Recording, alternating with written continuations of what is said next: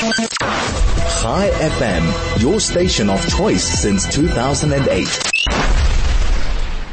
We've been very closely following the story and following the developments and discussions between arguments really between Elon Musk, the ADL, all happening on X, formerly known as Twitter.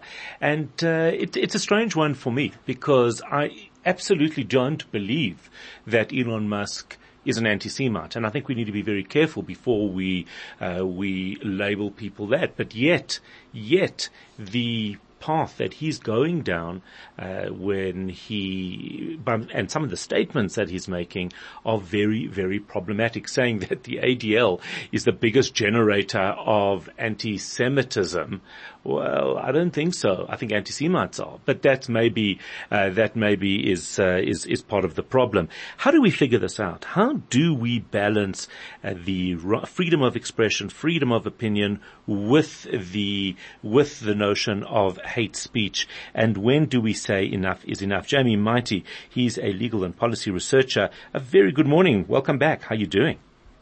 Good morning to you and good morning to the listeners. So it's a, it's, it's a very difficult one because we value these things, right? We value freedom of expression. We value being able to have a constructive debate about something, even if it makes us uncomfortable. But at some point, we need to say, well, hold on. When does discomfort become danger and when does it become a problem? Yeah, absolutely. And I think what what is critical to note in the whole Elon Musk acquisition of Twitter is who he emboldened. Because I think he has a bit of a blind spot in terms of some of the discourse that mm. he has enabled and encouraged um, by by just some of his uh, you know business moves in terms of what happened at um, at X. So if you think about the right wing, the American right wing, it generally has an element that dabbles in anti-Semitism or is very committed to anti-Semitism. So when Elon encourages that side of the political spectrum and gives them this carte blanche, so to speak, to operate freely on his platform, what they get from that is that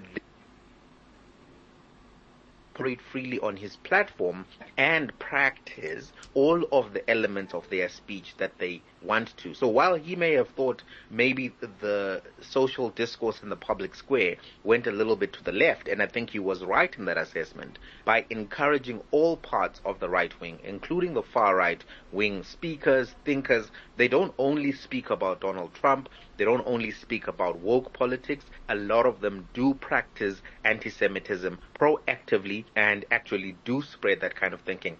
Yesterday, when people were giving condolence messages to Mr. Ackerman, I was so surprised by how much anti-Semitism I saw in the middle of uh, that discourse in and of itself. And that to me was something that was a bit of a red flag. But even if you think about the South African discourse and how El- Elon has operated, he has actually encouraged narratives from the far right in South Africa, mm, mm. which are saying that there's a black agenda to uh, you know, commit a white genocide. Those kind of discourses are not true, but Elon has enabled and actually amplified them in different in, uh, um, moments by, uh, you know, saying interesting or saying Cyril Ramaphosa do something about this. And those kind of statements tacitly uh, provide amplification for those discourses. It is absolutely true. And it's interesting because Elon Musk tweeted the ADL, because they are so aggressive in their demand to ban social media accounts f- uh, for even minor infractions, are ironically the biggest generator of anti-Semitism on the platform. I respond, I would have thought that anti-Semites are the biggest generator of anti-Semitism. And then I said, it's hard to imagine, given this, how anti-Semitism survived and thrived so, for so long before the ADL, given your logic, which is fine. I then get a response from obviously a an anti uh, uh, a right wing anti Semite, and and it's such a slippery way of of writing, and that's what I can't stand about the right wing. I don't know why they don't speak English. He writes, "This is a perfect example of smooth brain hate, as if centuries of supersessionist theology doesn't cause people to hate." And, uh, I, I, I, and, and that's exactly what you're saying because it's given, given people a platform now to attack others for uh, in in the way that they needed an, an excuse almost to do.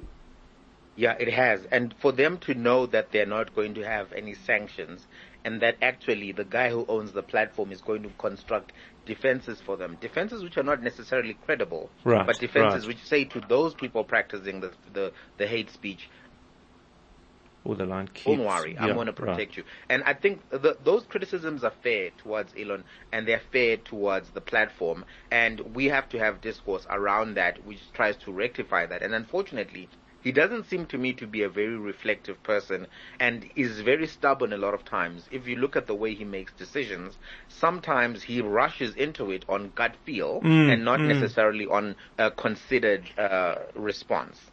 Yeah, that definitely does seem to be the case. I thought I thought he was stepping back as CEO of Twitter. It certainly doesn't seem that way. Well, I think he said he was because he realized that a lot of people are now turning hostile towards him and associating all of the problematic mm. discourse on Twitter to his ideology and his brand, and it was beginning to affect affect Tesla. But uh, I think that's why he did it. But I don't think that he has a capacity to be hands off. In all of his businesses, he's very hands on. And uh, even though he said he was pulling away, he still has the largest account on the platform and he seems to be very involved. I mean, even the announcement that he was going to remove the block button. Can you imagine what that would do for speech well, well, I, yeah, I, can- I can tell you that I, I, it's most of his most of his changes and things haven't particularly bothered me. That removal of the block button would be a huge problem for me, given the amount of hate that gets sent my way. The only thing I can do is just block it. Otherwise, it becomes just too toxic a place for me to to be and and and that's me what about uh, what about women who are experiencing the most terrible harassment on on Twitter Feel absolutely. really unsafe for them Absolutely. I mean, I've also received death threats on Twitter. I would imagine, So you yeah. can imagine if you Mm. couldn't block anybody, that would really make you so unsafe on that platform. But the way that he entered that decision is he thought it was a good idea. He then uh, was adamant about it and proceeded to try to push it through. And that's the challenge that we have with Elon is that he believes everything he thinks but he doesn't look at the data, he doesn't look at the research, and he doesn't listen to other voices. And it takes him a very long time to change his mind. And when he does, he doesn't publicly acknowledge that he's Oh, that's changed so his mind. interesting. He just moves on to the next thing. Yeah, it's, it's interesting. Austin Gibbs saying, morning, Howard, can you ask your guest, how does hate speech fall into overall terminology of freedom of speech? It's, the, the, the example that I, I try always use is my right to swing my fists ends at your nose. Um, and, and, uh, but, but obviously with speech, it's, it's not a simple story, is it?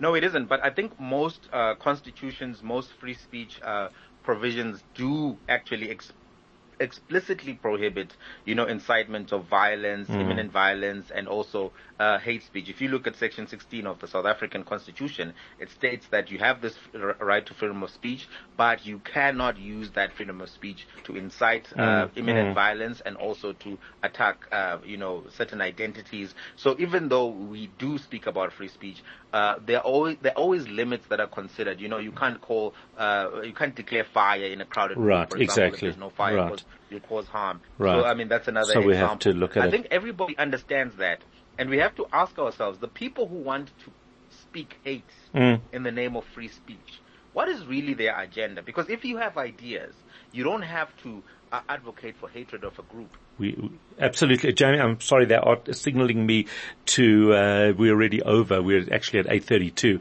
I apologize for cutting you short. It is a very important conversation, uh, one that we definitely need to pick up on and have more. Uh, but we are unfortunately out of time for that interview. It is 8:32. Good morning.